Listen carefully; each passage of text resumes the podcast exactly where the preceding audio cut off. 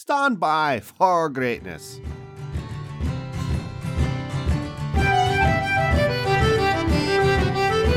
Top of the morning to ya, ATL. It's Blindside, Channel Ocho, and happy St. Patty's Day. That's right, March the 17th is today, Friday, baby. Hope you're wearing green. Here's your weather. High of 63, low of 46, 100% chance of rain showers in the area, so partly cloudy, mostly cloudy skies with that. Rain should subside late evening, lending to a cloudy weekend. Yay! Moderate air quality, humidity up there, of course, rain. And your sun will rise today at 7:45 in the AM and get this, it will set at 7:45 in the PM.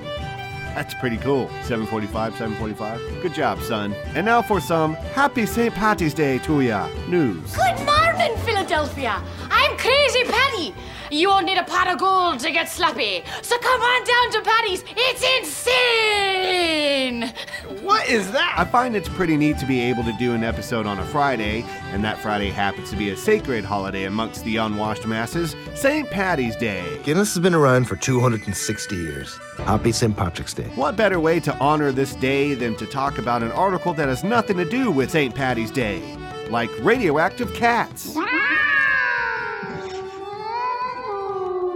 We all know that radioactive waste can last a long time, like tens of thousands of years. How do you warn the future of a certain area that contains nuclear waste buried underground? Signs like the radioactive sign, skull and bones, a monolith with an inscription on it warning people? How about a breed of cats that turns colors when they near radioactive nuclear waste? Oh, it's so bright. Oh my god, it's so bright and vivid. Oh! Yes. That was an actual idea from one of the nuclear priests or science nerds from the Waste Isolation Pilot Plant, or WIPP, located outside of Carlsbad, New Mexico, which is tasked to safely store away USA's growing stockpile of nuclear waste for the next mm, million years. Millions! That idea was supposedly stripped of its nine lives, but I wouldn't be surprised if one day you see a color changing radioactive cat just walking around. A ray cat. The little ones were crawling into a strange glowing ooze from a broken canister nearby. I'm blindsided. Two things. One, I'm staying away from Carlsbad, New Mexico. Two, Raycats would make a fun fantasy sports team name. Heck, even a legit mascot. Get on that, Carlsbad, whatever team you have.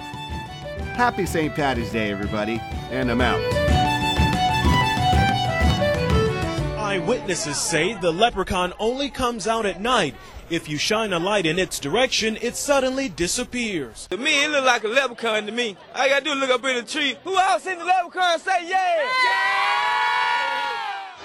Hey kids, I hope you really enjoyed that episode. Blindside here, just to remind you if you have a business or production project that needs voiceover work, look no further. I'm a voiceover artist. Just reach out to me, Kevin at kevincheathamvo.com. And if you'd like to be a sponsor for this lovely podcast, hit me up, channel Ocho Productions at gmail.com. And as always, stand by for greatness.